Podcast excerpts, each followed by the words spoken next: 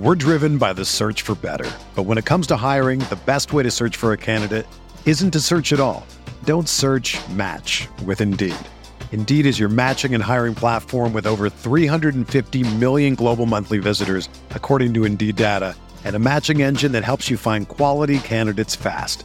Ditch the busy work. Use Indeed for scheduling, screening, and messaging so you can connect with candidates faster.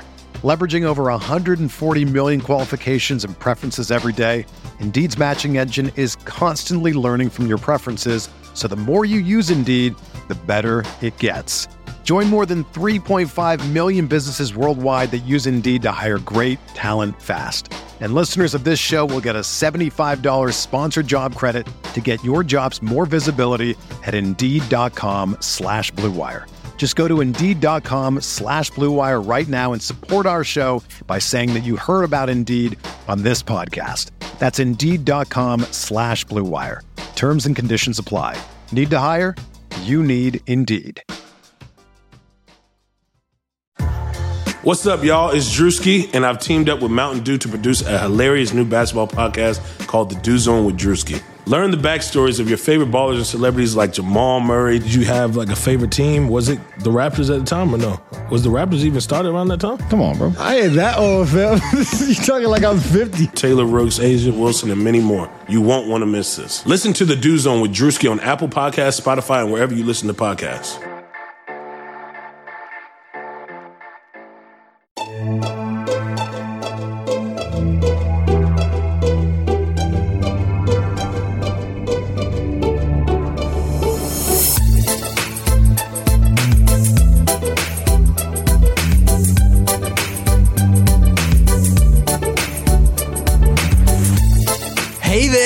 Knicks fans, how you doing? It's your boy Jonathan Macri with you for, I'm going to say it.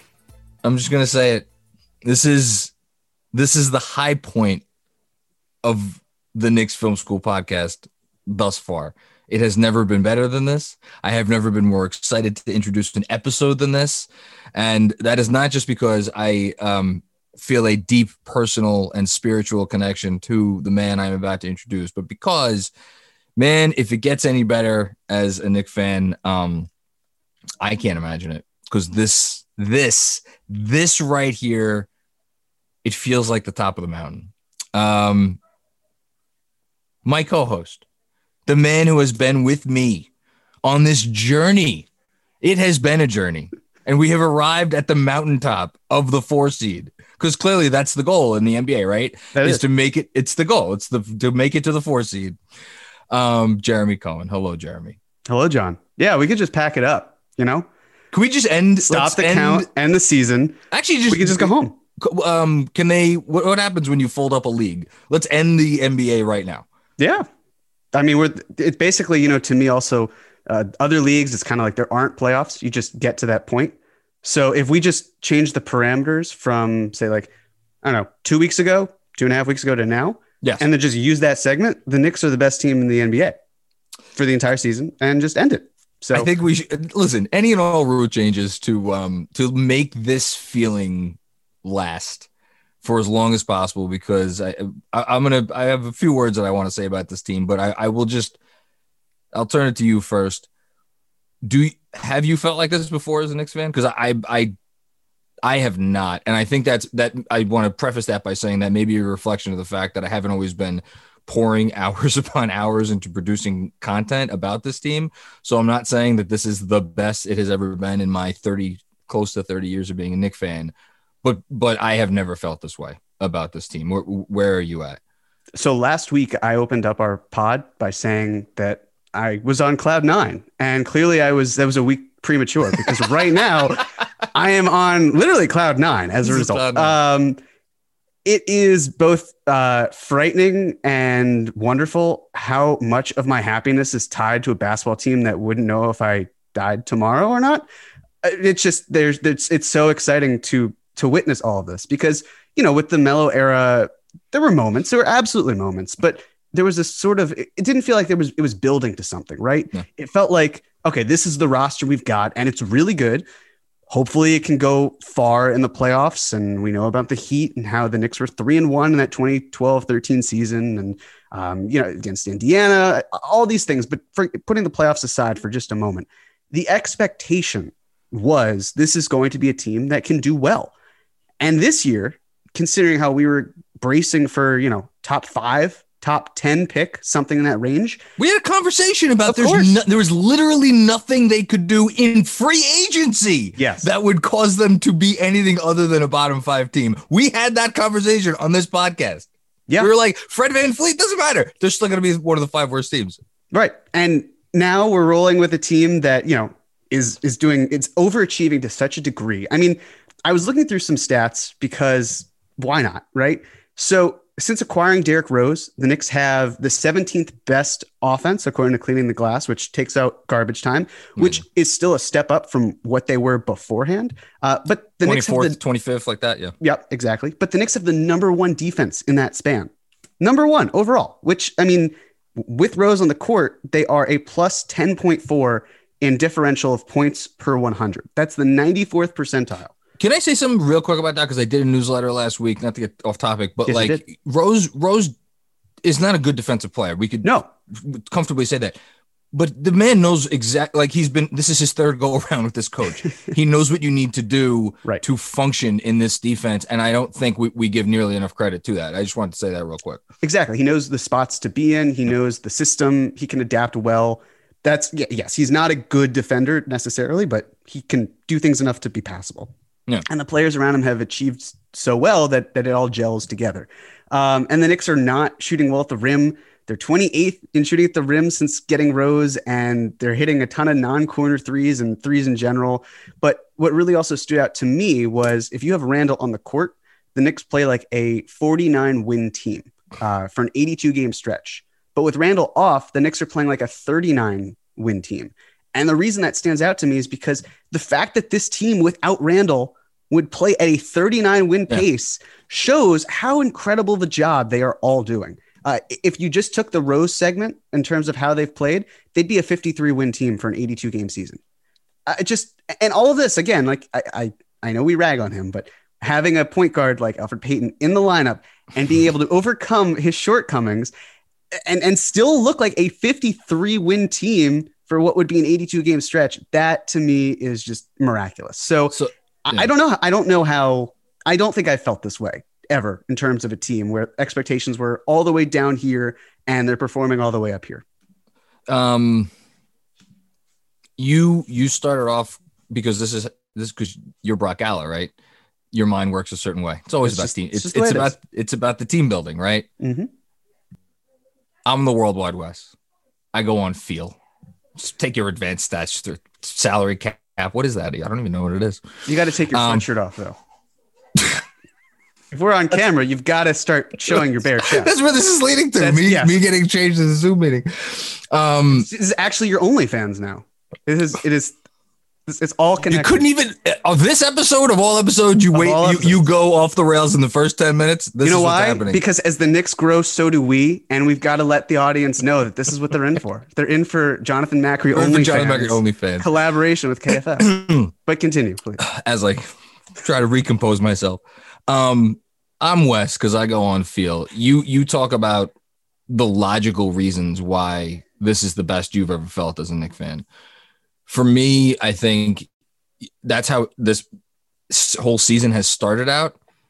And now I'm so at some point in the last several days, it has morphed into one of those, like, I mean, I, I don't know what else, like it, a Linsanity moment um, or a little, little before your time, uh, a ninety-nine playoffs run um, where it just, it feels like, It. I mean, I used the word last week. It feels like magic. Um, it, it, there is something in the air. There is like it's a sense of like destiny. Like these are the reason. These are the times why we root for sports. You know, why we root for teams. Why we watch sports. Um, I, I was thinking about this, and I, I promise I won't go too far off the rails. But like, I did my first ever It, I mean, it, it wasn't a live stream. I recorded because I didn't know how to go like live on the internet and have it be on Twitter. So I, I talked on my phone for two minutes and twenty seconds and then uh, sent it out after a game. The first time I ever did one of those was after um, it was the first game after the All-Star break in the two thousand seventeen eighteen season. They had beaten the Magic um, one twenty to one thirteen.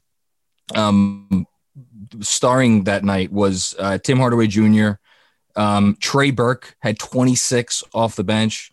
There was a Lance Thomas sighting. Kyle O'Quinn had a nice game. Michael Beasley, Emmanuel Mudiay, big eight points from, from Manny. Um, Cantor, of course, had a, had a double double. Like, and I went and I was like so pumped up to talk about that game and that team and being like, okay, it's all right. Porzingis went down. We're th- this. It's going to be fine. We got things are heading in the right direction. Fast forward, you know, to a year, you know, and then it's the seventeen win year. And that's when really this, this podcast podcast started in earnest. And we would, you you would join me in the beginning for post games. Right. And we would get on there and we would talk about twenty-five point losses of like, okay, but you know what? There was that three minute stretch there in the third quarter. I know they were down by forty, but like Frank had a really nice, and we, this is how we would subsist. This is how we would subsist. Um, and then the summer happened in two thousand nineteen where we thought, oh, my God, we're the ultimate losers. Um, and then last season happened. And last season was I, – how did we – I'm thinking back. Like, I'm, I'm actually going to ask you this. How did we do – we were positive. We didn't get on here and bitch and moan and complain every every time we recorded a show. We were like, okay, there's still good stuff. And looking back, like, oh my God, that was not a fun time. That was not a fun season. And and now to think back on that, and now we're uh, to be expected to continue to podcast and write and talk about this team. I like, I'm genuinely intimidated. Like I haven't been sleeping well the last few nights because I'm like, oh my God, this we have to now write about a good basketball team and talk about a good basketball team. How does one do this? I don't know. So I just, I needed to get that out because it's, it's been, um, it's been quite a week. It's been quite a week. It's been quite a few weeks. And uh, I'm not complaining because I've waited for this. I feel like we've all waited for this our whole lives, but man, um, it's been a good time. It's been a good time. Sure has. Um, all right, let's talk about the week that was. They won, uh, what do you know, all of their games for yet another week. Um, so beat the Hornets. Um, beat the Hawks, and then, of course, on Saturday, uh, beat the Raptors. For anybody living under a rock, this is uh, nine straight wins for the Knicks. They play again on Monday, where they play the Phoenix Suns. Um, there has, over the last several uh, days, uh, I think it probably started last Monday, and it continued through the week, and I'm sure it's going to continue into this week. A lot of national media love now for this team. Um, people who were not um, – getting on the internet and talking about Emmanuel Mudiay for a, a team that lost five of its last or won five of its last seventeen games. Um, people are excited about it. How, how I kind of said during the locker room on Saturday that I was like, I don't know. I've in, I, I'm, I'm iffy. I, I feel, I know it's good for the brand and it's good for the team, but personally, when I see everybody like, you know, trying to jump on the shit, the bandwagon, I'm like, eh, I'm not loving it. How, how do you feel about all the love we're getting? Yeah, I go back and forth on it. I think I said something maybe on the pot, on the uh, post game for the Hornets where it's just like the idea of the more the merrier, but it's also there is a gatekeeping mentality of, okay, well, for the better part of twenty years, people were just absolutely shitting on this team right and left um, with no regard for human life from the Knicks standpoint, or at least our fans' standpoint, um, just using us as the proverbial punching bag, dumping ground for what this team is. And so there's this kind of idea in my mind of why should we let, you know, uh, um, some organization like E S P N, when on draft night, they take the Joker and paint it in Knicks color, paint him in Knicks colors and, and with the tears streaking down his face. Like, why is it we should let these entities that have hurt us come back and be like, hey, look at the job you guys are doing, when the whole idea should maybe be like, fuck you. We were trying to just live our lives and you guys just had to get your kicks off and, and get your jokes off. So I, I do go back and forth. I think the, I get a sense of real joy when I see like random haters here and there tweeting about something, and there's an army of Knicks fans quote tweeting and just slandering this person to death. And it feels like some sort of conquest that each time, like in a video game, the receipts are always there. The receipts all, are always there every time, every time. Yeah. So, and you know, the goalposts keep move, moving for this team, apparently, yeah. for people that hate the Knicks. So yeah. I, I've also gone to the N B A subreddit to see what's going on. And all of the celebratory Knicks posts are just Knicks fans celebrating. It's not really other people being like, oh, hey, wow, you guys are doing a great job. We were totally wrong about you. It's just Knicks fans being like, the league isn't ready for us. And they are, they aren't. The league is not ready for us. But I don't know. Yeah, I, long story short, I go back and forth on it. But I guess, I guess I'm, I don't know. The fact that the Knicks are winning, I'm kind of just like, you know what? We're, we're the ones who are celebrating this. So like, we're just going to be happy about it, and you can do you, but the wins yeah. are the most important part. I, you know, then I, I think the national media stuff bothers me less than people who purport to be fans or have been fans of this team at one time and then got into content creation and basically just jump ship because they're like, this sucks. I don't want to do this anymore. Um, I'm going to go pay attention to other stuff that doesn't cause me pain. But at the same time, like that's where that's what I, it just hit me. That's what bugs me. Like you, you don't get to enjoy this now. You left, you went away. Like we've, we've been through the muck, putting it politely.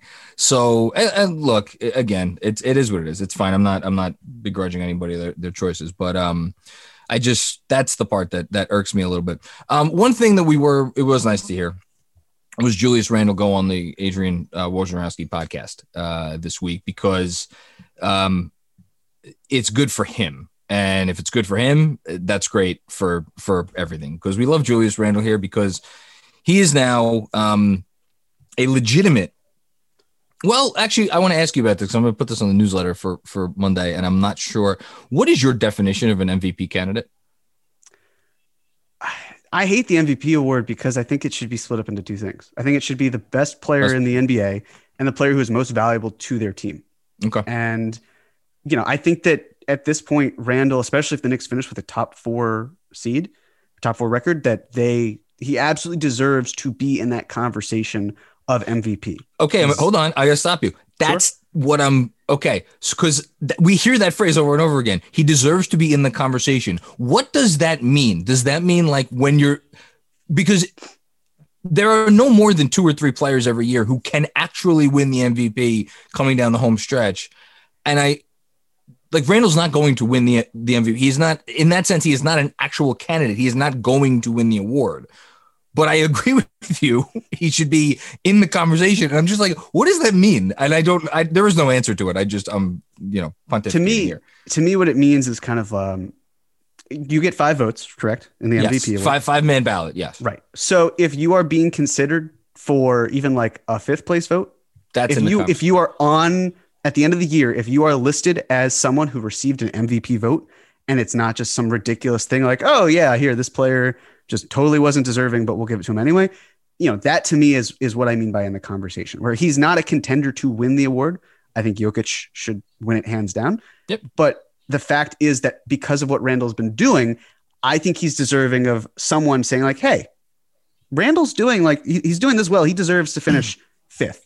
Fourth, even if it's one or two votes, that to me gets you into the conversation, and it all, you know, it all builds on itself. Because now, if we're talking about Julius Randle, who received an M V P vote, even one vote, that is that's a lot more than a whole lot of the N B A. Because I think it really only happens for maybe ten to fifteen guys in total, um, depending on on how. It's there are years where it's as little. I think there have been years where it is as little as nine. Maybe ten. And then there are some years where it gets up to like thirteen guys. Right. So it's in, it's in that vicinity, but you, you could tell there's like going, to, and I know you've done this as much as I have, cause we're both insane people. When you go through the M V P voting year after year, you could see there's like usually like a, a solid, like a top six, top seven of guys that really get like appear on a good, a goodly number of ballots. And I feel like mm-hmm.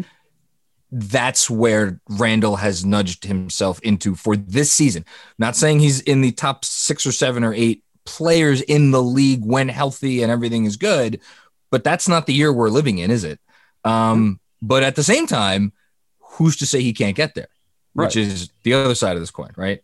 And I know I, I mentioned this last year, but again, I think it's since nineteen ninety, every single year, the N B A champion has had at least one player finish in the top eight.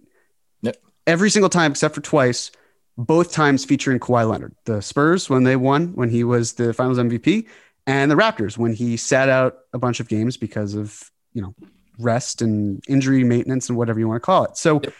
Finishing with that type of record, that's why to me it's so important. It's not just some arbitrary number. It's showing that you can have a legitimate um, elite season. Because to me, Randle is not currently an elite player, but he's having what I can I think you can safely say is pretty close to an elite season, especially when you consider where he was. He's got to maintain that. I would hope he even builds on that as well. But the point being that if you cobble enough of these seasons together, then you are talking about a completely different player. Uh, because you know, I saw some some random sort of uh, Twitter poll that was about where do you see Julius Randle? And I don't think that's the best way of analyzing it because a ton of Knicks fans could always hop into it and just say he's a top fifteen player if they really want to. Um, yeah. But but the idea of if he plays like this next year, where are we slotting him in? Because if he's playing like this, it seems like it's a legitimate, consistent season, or at least a trajectory. And if that's the case, how much better can he get? Because he's only now just entering his prime. So then if we're talking about someone who is in the conversation, you know, quote unquote for M V P this year and, and doing what, like basically performing at this level or higher next year, then we are starting to talk about a player who could be top fifteen, knocking on the door of top ten, room to grow. I mean, it, the sky can be the limit in so many ways. And putting that case together is then how you can maybe enter, say, twenty twenty-two, say, look what we've got. We've got Julius Randle. We've got R J Barrett. We've got all, you know, all of this. And, and, you know, we'll get to that eventually, but all the point all that with Julius is, right, it all matters. Everything that we see right now, and a big reason why he went on the Woj pod, I'm certain, is because it is a media-based award for all N B A. Mm-hmm. The media votes him in. And so by being open, he did this for the All-Star game as well, by being open to, uh, that was for players when they wanted to vote him in, mm-hmm. and the media too, showing that you are willing to help scratch someone's back by giving them content, they will return the favor. And this is why Randle is going out of his way to be on the Woj pod, because he knows there's a big audience. He wants those votes, and I don't blame him. I would do the same exact thing of marketing yourself. But I think it's just something important to remember, because this narrative can push you in the way you want it to go if you go into it. You know, it's like it's like a current. Don't go against the current. Go with it. I love it.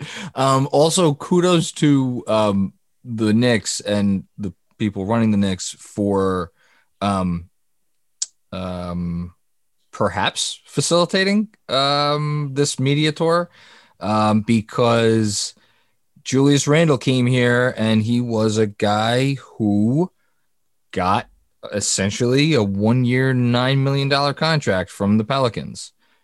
And in a summer where like everybody was spending money, he got two guaranteed years from the Knicks. That was the most that he could get. And you've talked about this more than anybody, as far as I'm, I'm, I know, um, the notion that players can feel like they could come to this organization and increase their brand um, is a massive one. And the Woj pod stuff and all that goes with that, that all goes into that.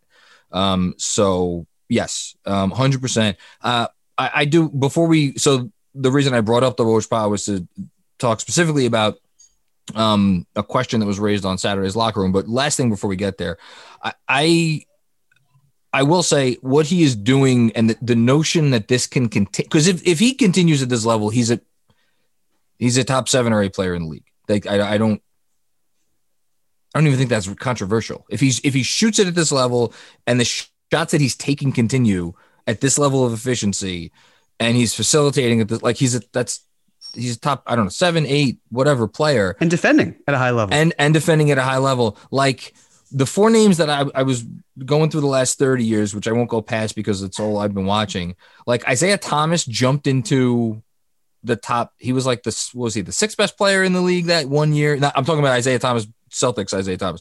Um, but he was a tiny guard, and that felt like lightning in a bottle at the time. It didn't feel sustainable. So, and he was the last pick in the draft. Randle always had this pedigree. Um, I thought of Oladipo, who I think may be the best comp, but of course it fell off the next season and he got injured.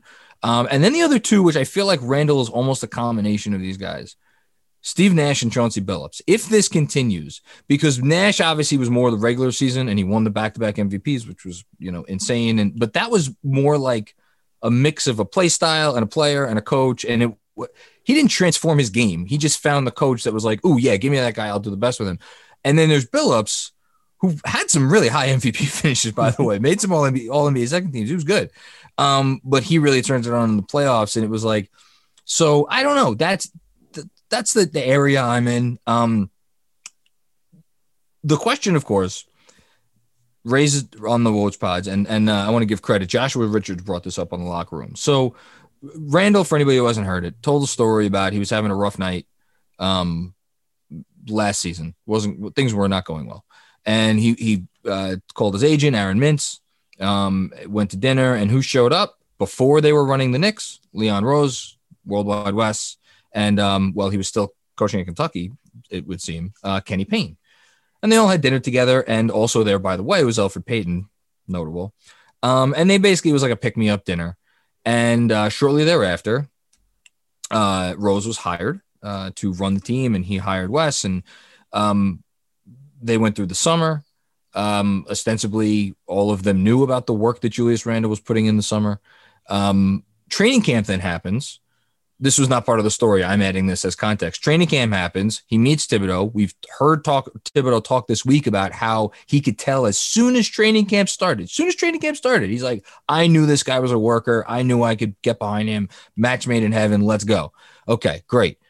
After that, after that initial, sorry, maybe not training camp, the first, like the, the bubble camp that they had, whatever. After that, there's the draft.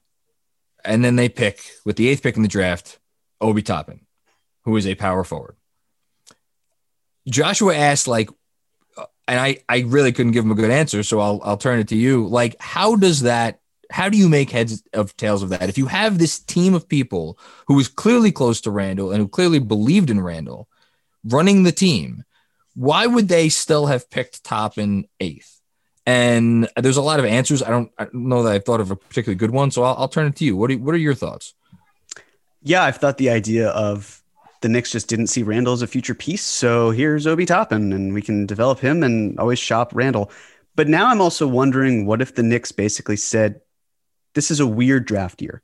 There's a lot we don't know. We can't bring in a lot of people.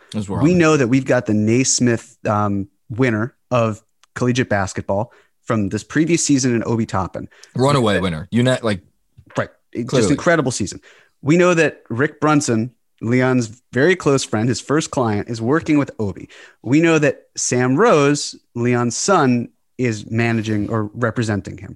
All of these things, I think all of it plays in. But I think the other point is that the Knicks could have said, we also need depth. We want guys who are gym rats, because that's what we keep hearing, right? Yep. We, and we keep seeing these players where after games, they're still shooting. They're still trying to elevate their games. On off days, they're wondering, should we go into the practice facility or not? And some blackout. Even show up. What right. blackout? There's no blackout days here. No, it's a trap. Um, Tibbs was testing them. So, you know, considering all these things, and that's obviously a huge part, the the mental capacity, the mental aspects we can evaluate. And I think the Knicks probably said, this is a guy who is clearly talented, who we think has the dedication and the poise to grow into a good piece. If that happens and we can keep Randall, then we've got a great trade piece on a rookie contract. Um, if he develops into something more and we keep him, then we've got forty-eight minutes of great basketball at the four. You know, the idea then of if we can have Mitch and Noel, we've got forty-eight minutes of great basketball at the five. So, you know, really trying to get deeper at these positions and still having your money for um, someone who can be a point guard or maybe fill in at the two, all those things. So yes, I, I think that obviously it would made more sense to, you know, if you're going to trade up, obviously the Cavs wanted Okoro, but that type of thing where if you wanted that type of player, or if you wanted to go in on LaMelo Ball to really try to answer that question of who are we going to get to run our offense? Which they could have done that. We don't know what the cost of course. really was. We don't. Right. But so, so this idea of, you know, Randall's out the door, so that's why you're bringing Obi in. In hindsight, maybe that was an incorrect one by us to to think about. Maybe we should have been thinking more about just like what, how deep can this team get? How much talent can the team add? If they see Obi Toppin as the best player available right now, and within the next few years or even longer than that, then that is a wise long-term play. And when you look at the eighth pick in the draft, I know a lot of people want to think like, oh, well, you've got to get a star there. You got to get, and it has to hit now. It has right. to make sense right now. Right. Yes. But yes. when you look at that pick, especially, but also that range, the higher outcome is a rotation player. It really is. It's not necessarily um, a, a star. It's not necessarily even a starter. Um, in, so, sorry, in this draft specifically, that is what we were told right. by every draft expert who knows a lot more than what they're talking about than, than we do, that after those first three, those first three had star potential, high bust potential, but star potential. After those three, you were just get yourself a guy who could give you twenty quality minutes a night. That's what yeah. we were told. Yes. yes. And just going back in history, if you look at after picks one through five, there's a drop off for six to ten, and there's a drop off after that too. It's not to say, of course, that you can't find great talent after five. Obviously you can. It's just, it's slimmer. The odds are really diminished after that, unless we're talking about an absolutely loaded draft class. And uh, you know, that was not one, at least ha- and how it was built. So I think just to kind of wrap this up with a pretty little bow on top, the idea of Obi being there, it could just benefit everyone where he is talented. You can maybe make him a little bit more versatile if you want to try to play him at the five eventually. Um, being able to figure something out where it works together. And he's shown that he's willing to learn. Um, he's he's certainly performing better. I know we'll talk about him a little bit later, but yep. just that mindset of best player available, they took him, and we'll go from there. Yeah, I, I think you nailed it. It's it's probably a little bit of column A, a little bit of column B, a little bit of column C, a little column D, where this was a you know a, a decision based on a number of factors, as opposed to like that's you know we we all have have had jobs where you, your your decision making process is not nearly as neat or linear as people who don't do your job every day think that it it often is. So it, I, I do not think this was them sitting in a room like, okay, let's decide right now. Is Julius Randle going to turn into an all N B A player, or is he not? Because if he's not, then we have to draft this kid. If he is, then we, that's not how this went. So um, I think it's a, it, it's an interesting conversation point. I'm happy we talked about it, but I think realistically, like, like you said, they saw a kid who was high floor um, and knew would fit into what I think was what they felt was the most important part of what they needed to do with this team, which is, again, repeating ourselves. We said this every week, the culture, right? The culture, the culture, the culture, got to get the culture right. Everything flows from the culture. They knew that part with him would fit. And, you know, and now we're, you know, who's to say that if they had traded up for, like, this may sound insane, but like, who's to say if they had traded up for LaMelo Ball, who c- comes with a lot of fanfare, a lot of like, yes, would it be nice to have LaMelo Ball on this team? But like, again, this gets back to the thing I said at the beginning. There's a magic about it. There's something in the water where I, I am not putting it past anyone in, in terms of like how much thought went into constructing just such a roster where guys blended a certain way. So um, we love you, Obi Toppin. That's that's the moral of the story. Okay. Um, can, do we, can I quickly run something by you before we please. move on to the next topic? Yes. So as I was listening to the Woj pod, and I heard Randall saying about the time they had dinner and uh, Kenny Payne was there, it got me thinking, when was this? You know, and, and he helped uh, basically mm. try, he pinpointed it, right? He said that Kentucky was in town. So I looked at the schedule, and sure enough, that was when Kentucky played Michigan State on, I want to say November fifth, and Tyrese Maxey went off. It, it was, you know, all exciting, but I was curious, like, okay, well, when would they have had dinner? When would this have really been that low point? And I think I pinpointed it to on November third, when the Knicks were just destroyed at home by the Kings. Randall had a terrible game. Um, the Knicks moved oh to God. one and six. Yeah, the final uh, yeah. score was one thirteen ninety-two. They had their Fox fucking ass handed to them that night. Yes, it was a it was a really rough game. Um, re- I, I know you. Well, we all remember, sure. But so so things clearly weren't going well, and they had this dinner. And so my theory is this: Leon Rose talked to James Dolan, because we know that C A A and Dolan have had a relationship for years.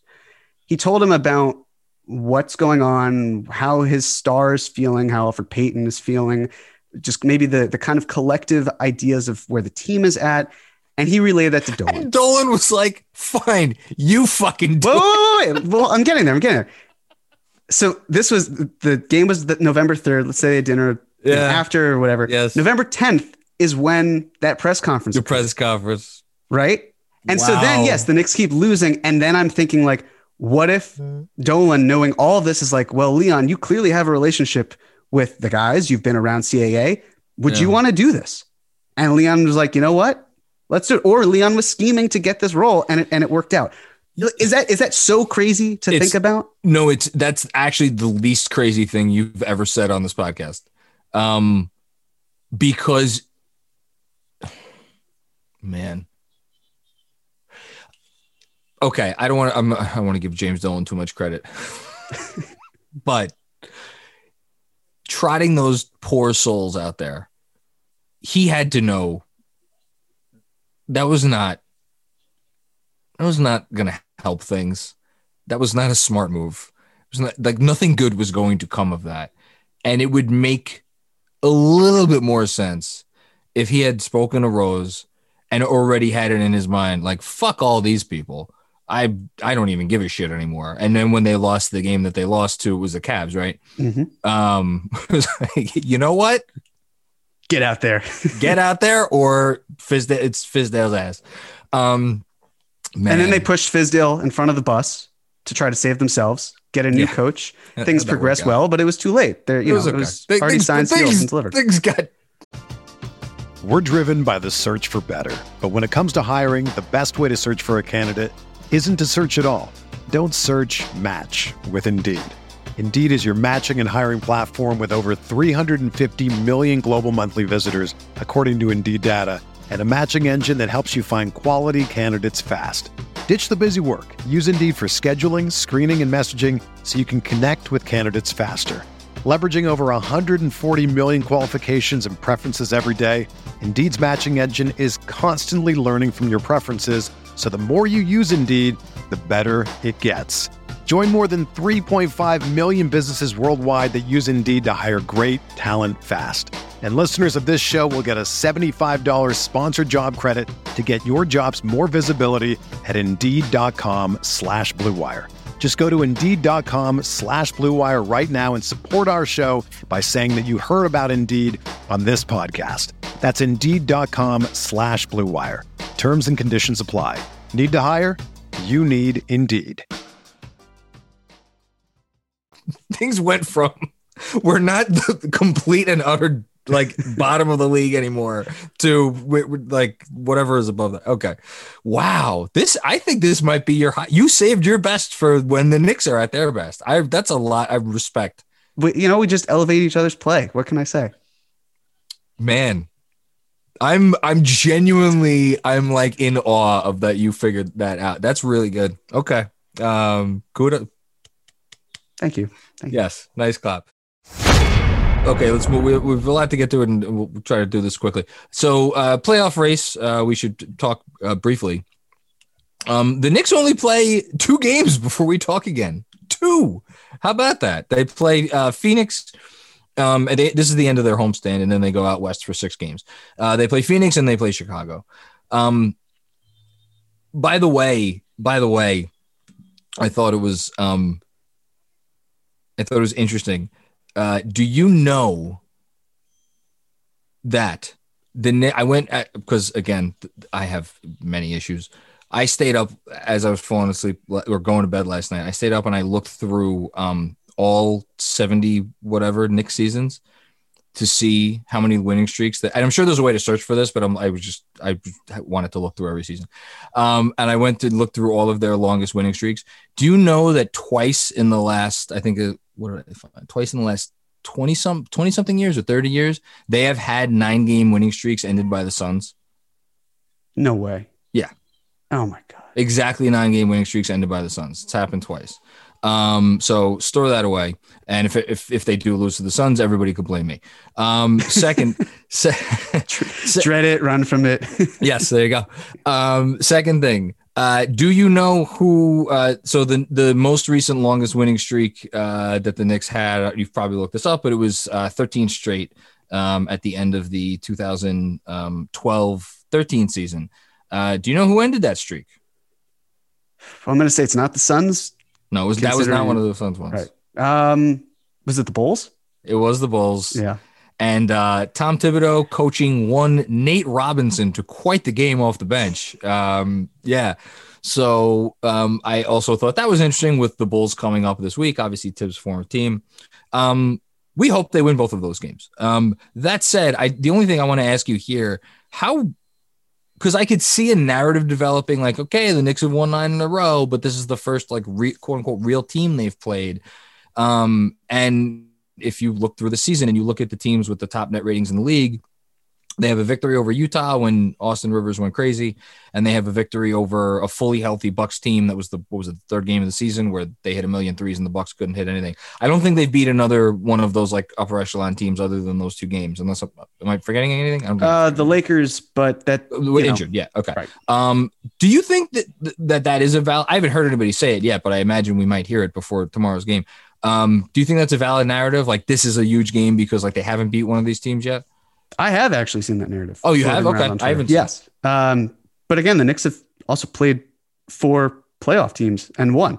They have. I mean, you know, no one's talking about the Wizards because no one gives a shit about the Wizards, but the Wizards have won seven in a row. Their first win was against Utah in Utah. Very impressive. Yeah. Since then, all the teams that they have played, to my knowledge, they're all, yeah. are all out of the playoff picture. That's correct. They, I think they play today, if I recall. They, I think they play they the play. Cavs today. So, oh, is it the Cavs? Okay. Yes. So there's, you know, win number eight would be against another non-playoff team. And, you you know, they don't control the schedule. They play who's on the docket and they go from there. But I do think that with the Knicks and the Suns, even if the Knicks win against the Suns, there could still be this idea of, well, the Suns played the Nets and so they're tired. And, you know, if, if the Knicks played a fresh Suns team, then it'd be different. And again, it's moving goalposts. But I think that there's nothing wrong with having your streak be snapped by the second best team in the N B A. Uh, that yep. to me would be understandable. I don't think that the Knicks have anything to prove by, uh, you know, I, I, I'll put it this way. If the Knicks lose, it's not a big deal. If they win, it's just, um, I guess I'll say it, another notch in the bedpost, so to speak. Um, it's so, not so to speak. It's just, yeah, it is. It's, it's, actually, the notch is actually notch. does apply. Yeah, it's a notch. Um, No belts, just the bedpost. So, you know, I, I think it's important for the Knicks to win that game. But if they lose, it's just, this was a great streak. Productive. Clearly the Knicks are are in the playoff picture more to the point where they were supposed to. And there's even a chance by the next, by the time we speak next, where the Knicks have clinched a at least play-in spot. I think yeah, the magic wow. number might be three. That so, sounds right. Yeah. Yeah. And if they beat the Bulls, then that would, that would, basically knock off two of them. So it's it's going to be a fascinating week, and it's it's inevitable. It's going to happen. Um, but, yeah. The, the only other opinion I wanted to get of yours is I have found myself, like I put out a Twitter poll, and it was, I think, close to fifty-fifty the other day uh, before the Hawks Heat game about who people were rooting for. And I was surprised it was fifty-fifty because for me, the team that I'm by far the most uh, worried about in terms of uh, taking Um, either like one our our our our our it is ours our top six seed is the Heat. Um, do you are you like rooting against any? Are you rooting against Boston? Or are you like root, like where where are you? Do you have any particular rooting interests um, at, at this point? I'm rooting against Atlanta from a financial interest. I look at you. Sly I did bet dog. Hawks under thirty-six and a half before the year. Uh, Knicks Best, hit Hornets hit. By the way. Thank you. At least I thought so, but clearly it was, Nate McMillan it was my had, safe. It was my safest Eastern Conference over under bet on the, in my opinion, on the board. I thought it was yeah. Safe. I just thought all the offense, none of the defense, or you know, like that would work out. But they've um, they've done a great job, and Damn. they'll probably just uh, wind up screwing me over. Which, whatever, that's okay. Um, but you know, I'm I'm more if they're going to surpass that bet, which I expect them to do. I would. Like to play Atlanta because I think it'd just be a really fun series to begin it with. Would be fun. I, I also think that this whole idea of the Knicks beating the Hawks, you know, if Trae Young were still playing, the game would have been over. Like, all of what Atlanta does is their entire existence is based on what ifs. So I really don't give a crap about what Atlanta fans have to think about if Trae Young were in the game, yeah, because we also know shit. that the Knicks beat the Hawks twice this year already without Trae Young. Uh, yeah. They have sound, I think since he's been drafted, they've been like seven and two against the Hawks. Well, with Trae Young, you mean? Right. With, with Trae Young. Yeah. Um, so, you know, whatever. Good for you, Atlanta. But I, I would love to play them because I think it would just be a very fun series and that both have similar storylines. And um, it would just, you know, I also think that from a victory standpoint, I think the Hawks scare me the least in that Trae Young has never played in playoff basketball and a lot of mm-hmm. other Knicks haven't either. But in terms of how different regular season versus the playoffs can be, kind of just attacking the point guard and making Trae Young work harder, I think that would, you know, kind of trouble him more than say, we're facing Jason Tatum for the first time in playoff, you know, his career from the playoffs, but he and certainly he, has an experience. He has had a lot of experience. Jimmy Butler, who has plenty of experience. And, oh yeah, the Heat just went to the finals, even if the bubble was maybe an, uh, an anomaly. So I would like to play the Hawks. That would, that would just be fun in general, but I think that they would certainly have a leg up in that competition. I, I, j- I mean, at this point, I just want to get a top six seed because yeah. I, I'm, yeah, that's all I want. So that's why I'm, I'm rooting um, against the Heat because I, I, I still believe in the Heat as far as them being able to put it together. Uh, maybe famous last words. Um, okay, moving right along. Uh, let's do, let's do a quick. Uh, oh, and the magic number is indeed three. Thank you, Andrew Claudio. Uh, progress report. Um, let's. Oh wait, I drank all my beer. Well, actually, no. There's a little. I'm pouring one out. If you can't see this, I'm pouring one out for Miles Powell and Jared Harper. Um, we, we hardly knew you. Um, so the Knicks made some moves this week, um, which J- Jeremy, again, because he's an insane person like me, was texting me about what time last, I don't even know, um, to clarify. So the, so Miles, let's get the order right. Um, Jared Harper was converted to a full ten day contract. They had one slot left. Um, he was then immediately, they already waived him, right? Harper? Yeah. No, Harper's still on the team. He's so Harper is now he occupies the the last. Oh yeah, because it's a ten so, day. So Henson went out. Harper H- came H- in. Yes, Harper and there was took a two way slot that was open, at, which they then gave to Miles Powell, and then Miles Powell was immediately waived. Right. Um. So it was basically a way to um make some money for for um Harper gets paid more now on an N B A deal. It's only a ten day, but it's something. And then um, Jared Harper makes, or sorry, Miles Powell makes more than he was making under. Um, well, actually, no, he signed the two two way with the Bucks. So right. This is his second two way contract, but it does give him more money. I thought he, I had read somewhere that he was supposed to, but then didn't wind oh, up signing didn't. it. Oh, and didn't. Oh, okay. okay. Um, if sorry. that's the case. So I'm pretty Either sure. Either way, the guy this. gets paid. He does, but yeah. you know, because the way that it used to work with the two-way is you get paid for the amount of time you spend on the team. Yes. But I think that due to COVID, they have changed that in the bubble. They did. So now if you sign, it's not like you just, it's basically you just sign, you get a paycheck the entire year. Yes. To my knowledge. So that would mean that the Knicks are, and this isn't out of cap space. I just want to remind people, this is yes. completely different, uh, a separate pool of money, but they're basically giving Miles Powell four hundred forty-five thousand dollars just to sign and go. Just like, as a solid. That's yeah. literally what they did here. Um, and that's and, where the confusion with uh, Semi Shitu was shit. in terms of. So I still, I don't know how I got to ask him about this, how he, how he's because there's no other way for them to sign. Is it Shitu, right? Um, I believe so. He was Ian clarified though. He, tweeted he did out, clarify, but he yeah. still sounded uncertain about it.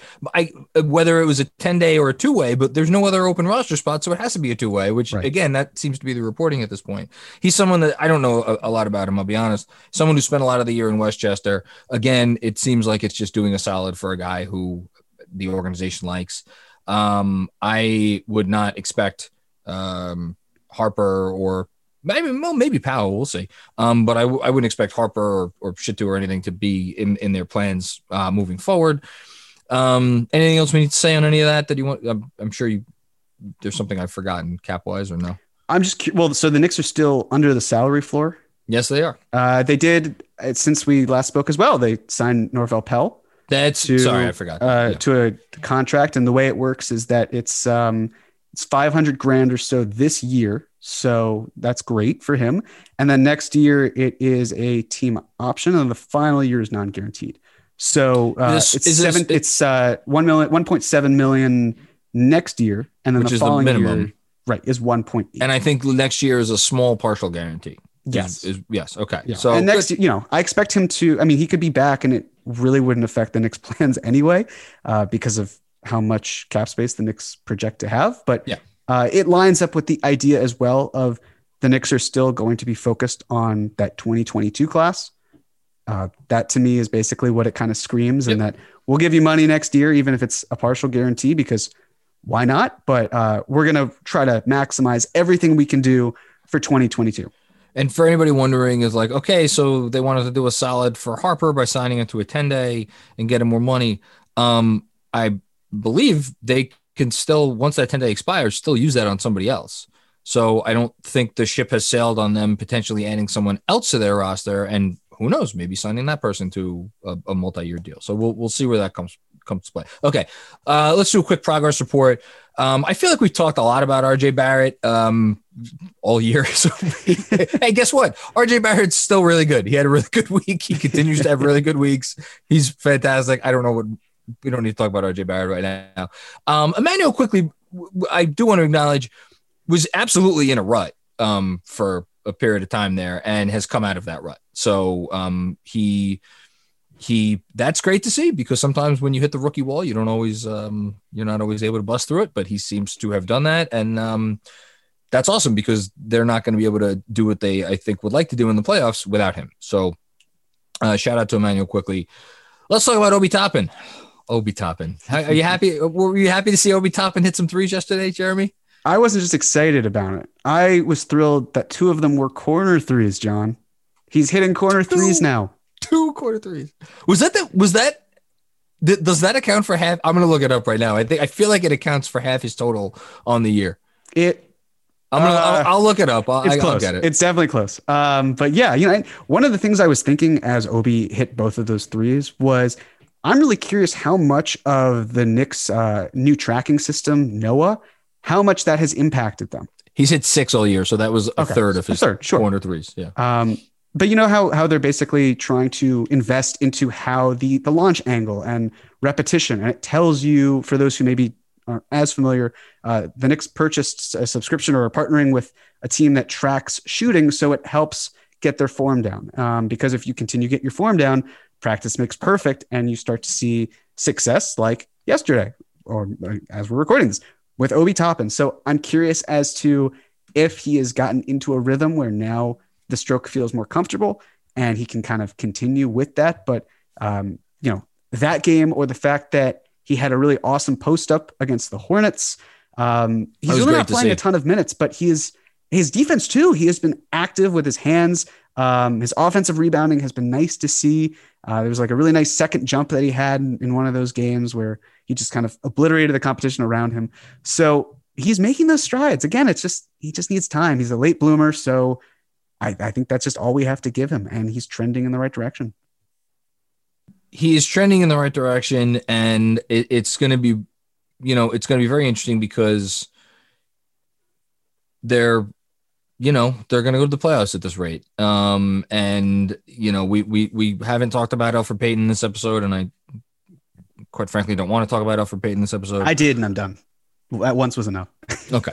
Um, I. Can I give you one? I, I was going to save it for the newsletter, but I'll I'll give it to you now. They are during during this winning streak, so just during the last nine games, they're getting outscored by, I've, I don't have it in front of me, but I looked it up before, so I know this is accurate. It's like four point something points per one hundred possessions with him on the floor during the winning streak. They've not lost a game, and they are getting outscored by f- over four points per one hundred possessions with him on the floor. And then without him on the floor, they're have a scoring margin that's like better than any team in the N B A. So, um, but again, he was at, he was at that, he was at that dinner with uh, yeah. Leon and Wes and, Aaron uh, Mintz. and Aaron Mintz, Aaron Mintz, Aaron Mintz, wherever you are out there, Aaron Mintz, you deserve a fucking, just a, a medal and a statue in your honor for what you have done for your client, because my God, I just starting point guard for a team on a nine game winning streak. It, Give it up for Aaron Mintz, ladies and gentlemen. Um, okay. That's the uh, the Mintz guarantee. The Mintz gu- or Mintz condition. Either one. Whichever you want. That's, a, that's again. That's that's it requires another one. Oh, uh, you just you just brought the A game. It's just there's no there's no C, there's no B, no B plus, no A minus. It's just A. It's just A with this Jeremy is, Cohen. Again, this is what a nine game win streak does to people. Um, oh, but j- just as an offshoot question for you, John, because this is something I've been thinking about. Um, yes. And I'm sure we could get into this more later on. But as I see the Knicks uh, percolating for these nine games, the majority of which are not with Alec Burks. Ah. Where are you in terms of moving forward? And again, I, I don't want to talk too much about that because we've got a whole offseason. Yeah. Um, no, I want to live in the now, but I, I couldn't help but just, it, it popped into my mind of, you know, if they're able to accomplish this with all of these guys buying in, and Alec Burks was there for the beginning of the streak for sure, but how much of a necessity is maybe having him stick around? What does he contribute? And is it to the point where the Knicks, you know, need to retain him? I would love to ret- look. I want to bring back this whole team. I, here's sure. what I want to do. I want to bring back the whole team, and I want to replace Elfrid Payton with Chris Paul or Kyle Lowry. That's what I want to do. Um, you know, or or I mean, if I, I guess if I if I'm dreaming, then I would love to uh, somehow trade for Jalen Suggs out of the draft, but I don't, I don't think that's happening. Um, and then we just have a dynasty for the next ten years. Uh, so. Here's what I, I think is interesting as we're talking about quickly having some good games of late um, have been without Burks. And, and this is, again, another point that was raised on the, the locker room on Saturday where we always get great questions. Um, is is Quickley's kind of reemergence have anything to do with the fact that the ball's in his hands more because Burks isn't in the second unit? Um, and moving forward, if we assume that – if we assume a couple things, if we assume that Rose is going to be back, Rose will continue to come off the bench. Quickley's going to continue to come off the bench, um, and Quickley's going to get better, significantly better potentially, um, as a shot creator, shot creator, as a facilitator. Then do you need Burks as much? Do you? I mean, do you maybe start Burks? Like, I, I, I think it's an interesting issue. Um, I, I don't know. They're feeling they're feeling so good right now, but I still have the fear moving forward this season that the, when the offense gets in a rut, like that dude is just, he's good for a bucket sometimes, you know, when Randall seems like he's tiring maybe in the fourth quarter and he's just, he's hit, he's still hit more big baskets than anyone on the team this year. So to just say like, ah, we don't need that guy back. I, I'm not, I'm not there yet, but I think it's a great point and it's something to, to think about moving forward. Um, and I does hope he, I do hope he gets back soon. Okay. Um, predictions and then producer corner, then we're out here. Um, okay. So we have Two games, th- three games to predict, or two games? What, Andrew, chime in here. What are we predicting? Andrew's on mute. Oh, Andrew's on mute. One second. Oh, he's he's, he's giving. I'm us giving the play by play. It's very exciting stuff. This is right. I mean, if you could be here for our our Zoom calls, this would be so exciting. Hi guys. Hi Andrew. Hi. Andrew. Hi. Uh, I'll actually defer to Jeremy on this. Do you want to predict all three, or should we just predict two this week? Uh, it really depends on if we are recording after the no, Rockets we're gonna game or not. Predict all three. Well, no, because then I think next week's game will count toward next week's predictions. All of the games that I put into the rundown for the upcoming games on the schedule let's for pre- before Sunday. So just, let's predict two. Let's predict two. This basically determines how much how much faith you have in this team. Will they be on an eleven game winning streak when we record? Who next? Who goes first? Oh. Oh, it is definitely me, the person who predicted three and oh, John. Yeah. In fact, if you're listening to this and you're standing, I request that you please sit down. Okay, now I'm going to assume you are seated. If you are physically able to stand, please stand up and give me a round of applause for predicting a three and oh, going against the odds. I'm, I'm going not giving you a round of applause. I'm giving you, I'm giving you, I'm giving you two rounds of applause today. Uh, You're not getting another one. Well, I mean, the rule of three would indicate that, John, you kind of have to give me the third. I'm, I'll, yeah, I'll give you one right here. All right. That is oh, not geez. a clap, but I will I will take it, I guess. Um, man, this is hard. Yes, if we're going to do predictions for two of these games, um, you know what? I'm just going to keep it rolling. I'm going to keep are. it rolling and say two and oh because yeah. even if even if I know that the streak may end, it has, you know, nevertheless, it has persisted. So I'm going to say two and oh and um, hope for the best. Uh, that opens the door for you, John. that makes life um, that makes life easy for me. Um, I am I'm gonna go one on one. There we go. Andrew and Claudio. I, st- I stand by my. They're going eleven and three down the stretch, and even more so, I I might change that to fourteen and zero at this point. They went into the fucking place. Don't you touch that hoodie. Dog, oh, man. Okay. Bro, I went and bought a new one. Check good. it out. Nick's Film School merch store. Also, we have a bunch of other options. We have uh, a lot of good stuff. Go, go check you, it out. If we have four days where the Knicks don't play a game and they're on an eleven-game winning streak, you better believe we're pushing some stuff. Anyway, Producer's Corner. Ladies and gentlemen, today is not just an off day for the New York Knicks, who are being brought up in multiple awards conversations in the N B A, but it is Hollywood's biggest night. Out in Los Angeles, the ninety-third Academy Awards will take place both at Union Station and the Dolby Theater and at multiple satellite locations around the world. Uh, first off, are you guys excited? Are you, Jeremy, have how many of the movies have you seen that are nominated for Best Picture? Uh, I've seen most of them. Okay. Yeah. I saw Minari the other day. Are you rooting for one in particular? I really don't care. Um, yeah. Again, I'm for some reason, I'm just not really in it uh, this year, I guess. No. Is there because there's no Shape of Water this year? I guess that's it. That's exactly it. There is no Shape of Water, and mm-hmm. it's disappointing because I I like my movies freaky, and uh, really there aren't Best Picture movies. Do that you are like that. Do you after the Knicks win a, uh, a game now? Do you just turn on Shape of Water and that's how you celebrate? No, I actually don't even watch the games. I just watch Shape. You of just Water. watch Shape of Water. Okay. Yeah, and I kind of you know like I'll just follow the game on my phone to figure out who won. Oh, but God. Usually it interrupts one of like the crucial plot points, so I'm just like okay, when the when the fish man is having having sex with the woman. That is the exact moment where I'm just like, all right, the points. Knicks can wait. I'll just wait until after this sensuous moment, and we'll find out if they won or not afterwards. It's a good decision. It's okay. Anyway, still, like we've disagreed on things in the past. This is still your worst take. It's that fine. Take a Shape of Water beat Get Out. Um, I, I would say for this year. The film I'm rooting for the most would be Judas and the Black Messiah. Mm. I think that was my favorite. I really liked Promising Young Woman. Uh, Minari, like I said, was great. So I think those might be my three favorite of the year. Okay. okay. But I don't even, All is right. Promising Young Woman even nominated for yes, best? Yes, for Best Picture, Director, yes. Screenplay, probably going to win for Actress. According to according to uh, Bernard, who knows a lot about this stuff, it, it is the the the... The of the of the of the talk about M V P candidates of the movies that can realistically win Best Picture. It is it's the longest shot, but it it has he feels like it has a chance. So it's so. the longest shot of the possible shots. So it's yes, currently fourth in the Vegas odds. It goes uh, Nomadland, a heavy favorite, Trial of Chicago Seven, uh, Minari, and Promising Young Woman. One I did love uh, Trial of Chicago Seven and. Mm. Nomadland, I don't know. I need to give it another try. Of course you because... love Trial of Chicago seven. Wow. Basically, like if you've been in a courtroom, wow. okay. It. Yes. Or I, I didn't list it in my top three. That's fair.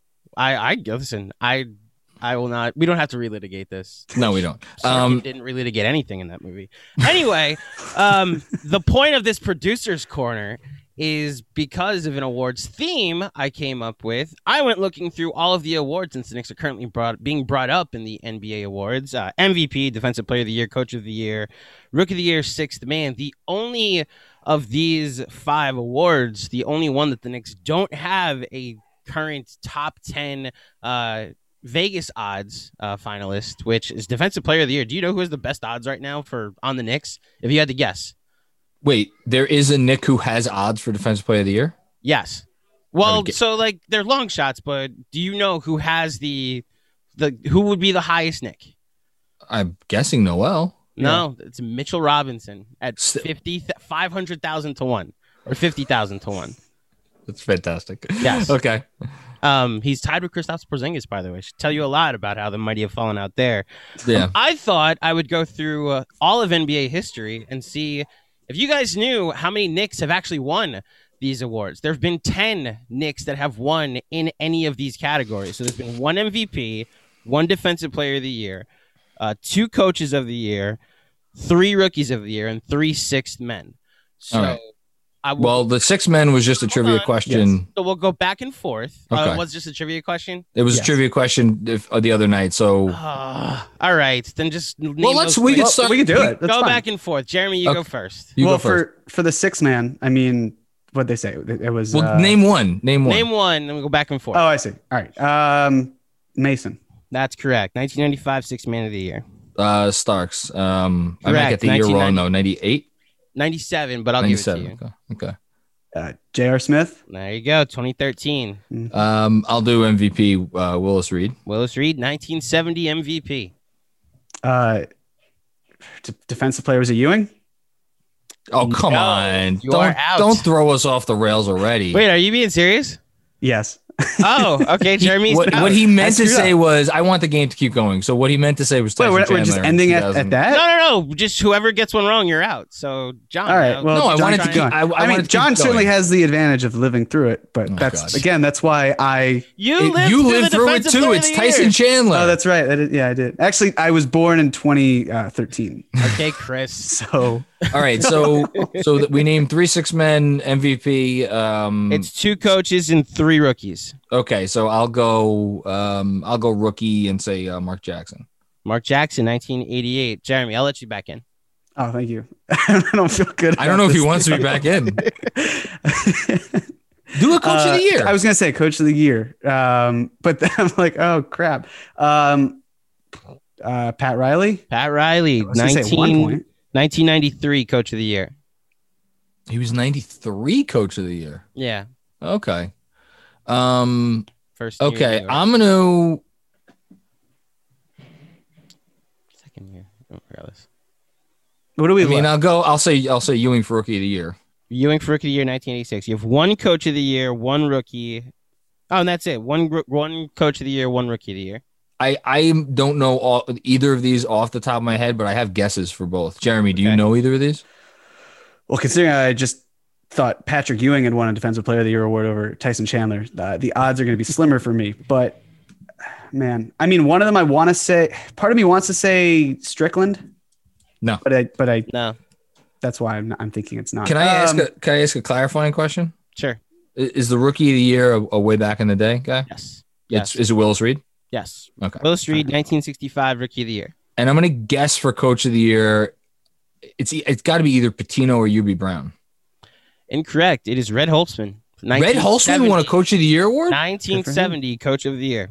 Oh, wow. Okay. I For some reason, I thought it was one of the guys in the eighties. And so I, if like, the Knicks finished the season on a twenty-game winning streak, Uh, and all of a sudden the awards start to turn in their favor, you might see Julius Randle win Most Improved. Uh, Derrick Rose now has the fourth best odds for Sixth Man of the Year. Uh, Emmanuel quickly, I, I doubt he can get into Rookie of the Year as a front runner, but he's currently still number four in Rookie of the Year odds. And then Julius Randle currently ninth in M V P voting. Whether that matters at the end of the day, he'll probably get some fifth place votes, I would imagine. Uh, it's an exciting time for the New York Knicks, especially when it comes to recognition. So just to put a cap on uh, Jeremy's thought from before, Patrick Ewing finished sixth in Defensive Player of the Year voting in nineteen eighty-eight eighty-nine. Um, and he was second team two other times. I mean, you're not, it's not uh, that insane. Like you should know that he never won it, but he, he, was, t- he was tied for fifth the year before that. And then in one other year, he was he got some votes. I'm gonna, and then we'll we'll go, get out of here. Um, oh no, they why don't oh they don't show the voting for that year? That's not okay. Oh wait, no, sorry, no, I'm looking at it, nineteen eighty-two. I know this is scintillating podcasting here. Um, in nineteen ninety-one ninety-two, he finished. No, I must be looking at the wrong year. Um, hold on, we're gonna get there, guys. Don't worry. Okay, never mind. I can't find it. I'm an idiot. Um, but I remember, Jeremy, if I can also contribute to the old man rec- reminisces about the nineties. He, just like all N B A, because he was in played in the same time. Seventh, tied for seventh. Olajuwon and yeah. Shaq and Robinson right. always ended up falling third or fourth. And with the with defense, Pat, Scottie Pippen, Dennis Rodman, Olajuwon, all these other defensive studs and just kept over getting overlooked, like the oh, national yeah. media has always done with the New York Knicks.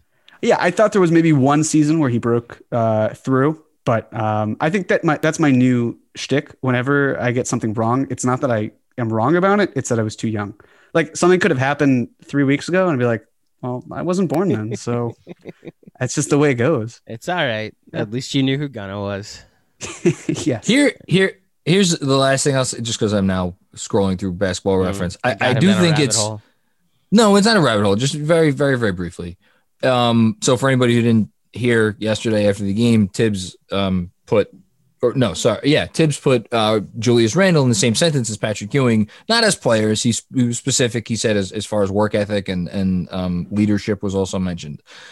Um, Patrick Ewing never finished top three in the M V P voting. He finished fourth um, three times in nineteen eighty-eight eighty-nine, ninety-two ninety-three, and then ninety-four ninety-five, which was interesting. Um Did not finish in the top, even in the top four in ninety-three ninety-four, which is when he took that team to the finals. Interesting enough. I I don't think it's insane that Julius Randle could finish fourth in the M V P voting this year. Ooh, fourth. Melo finished third. So since since Willis Reed, the highest ever. Actually, no, that may be a lie because I think Bernard King may have finished second. I'm going to look that up. But Melo finished third. Ewing finished fourth three times. I think there is a world where after Jokic, after Embiid, and after, um, well, no, I guess not, because he would have to beat out, he would have to beat out Curry and one, Giannis. He would have to beat out one of Curry, Giannis, or Embiid. Can he finish fifth? Can he beat out Luka? I don't think he'll get enough votes. Yeah. He could beat out Dame. Get, I think he'll get votes. I don't think he'll get enough votes to. I don't think, he'll, listen, I'm just, if they, to your insanity world, Claudio, where they end the season, whatever, they lose like three more games the rest of the year, or two more games the rest of the year, and they finish running away with the fourth seed, and he continues doing what he's doing. In insanity world, yes. If they finish the season forty-three and and like Harden misses a like a yeah. bunch more games, and like Kawhi keeps missing games, and like all of the LeBron misses a bunch more games, like fifth, I don't. He would. Ha- it would be fifth. Is what it I'm would saying. Be fifth because he's yeah. not beating out Curry, Giannis, Jokic, or, Curry, Giannis, or Embiid. I think are top four. And just for perspective, I know that I had talked about since the Rose trade. Um, since that date as well, the Warriors have had the twenty-third best offense with Stephen Curry. So I, t- just to kind of like think about how good Curry has been, their offense is dog shit, and that's including him. So just you know, I mean, Randall obviously deserves to be again in that conversation, but. Yeah. Curry has done has just been otherworldly, and I can't wait to see them do it together in New York. And I was about ah. to say next year is going to be fun. Um, yes, Bernard King did finish second in the M V P voting in nineteen eighty-three eighty-four um, to uh, the gentleman by the Moses, name of La- Larry Bird. Larry Bird, okay, and one spot at, before, one spot right? ahead of Magic Johnson. Magic and Kareem, both Lakers, third and fourth that year. That welcome to the eighties. The whole no, eighties was the La- Los Angeles Lakers Invitational. Yeah, but that's pretty crazy. Two two guys finished in the top four of the M V P voting from the same team. That's... I think back then everybody just assumed we put the Lakers in and then fill out the rest of your ballot. Yeah. I'm not right. even shitting on it. I'm just saying that's how no, the it's, eighties it's, went. It's great. Also, don't okay. forget there were fewer teams and the parity maybe wasn't great. So do you know who Magic Johnson is? Like we see now? Or, or were you not born yet? Uh, I, do, I don't know Magic Johnson, actually. But imagine Julius Randle, except not as good. Oh, the owner of the Dodgers, Jeremy. That makes sense. Yeah. He used to Frank own some McCourt. Movie theater chains as well. I think, does he still own those movie theater chains? I should I know think, that. Well, if, post-pandemic, I don't know yeah, if anybody's owning a movie yeah. theater chain. Uh, okay. This was... Jeremy, anything for you before we get out of here? Uh, I think that's all for, for this week. Um, I think we're good. I'm, uh, I'm gonna go. I hope. I hope uh, when you're listening to this, Promising Young Woman has has pulled off the upset because I really enjoyed that movie. Um, Andrew, anything before we go? Enjoy the Oscars. I am rooting hard for not that, but for for an interesting show is what I'm saying. Enjoy the Oscars, guys. Enjoy the Oscars. All right. Yeah. And uh, everybody out there, um, thank you for listening to another episode of the Next Film School podcast. We will be back with you another episode, um, as always, uh, this Wednesday. But until then, enjoy your week and let's go next.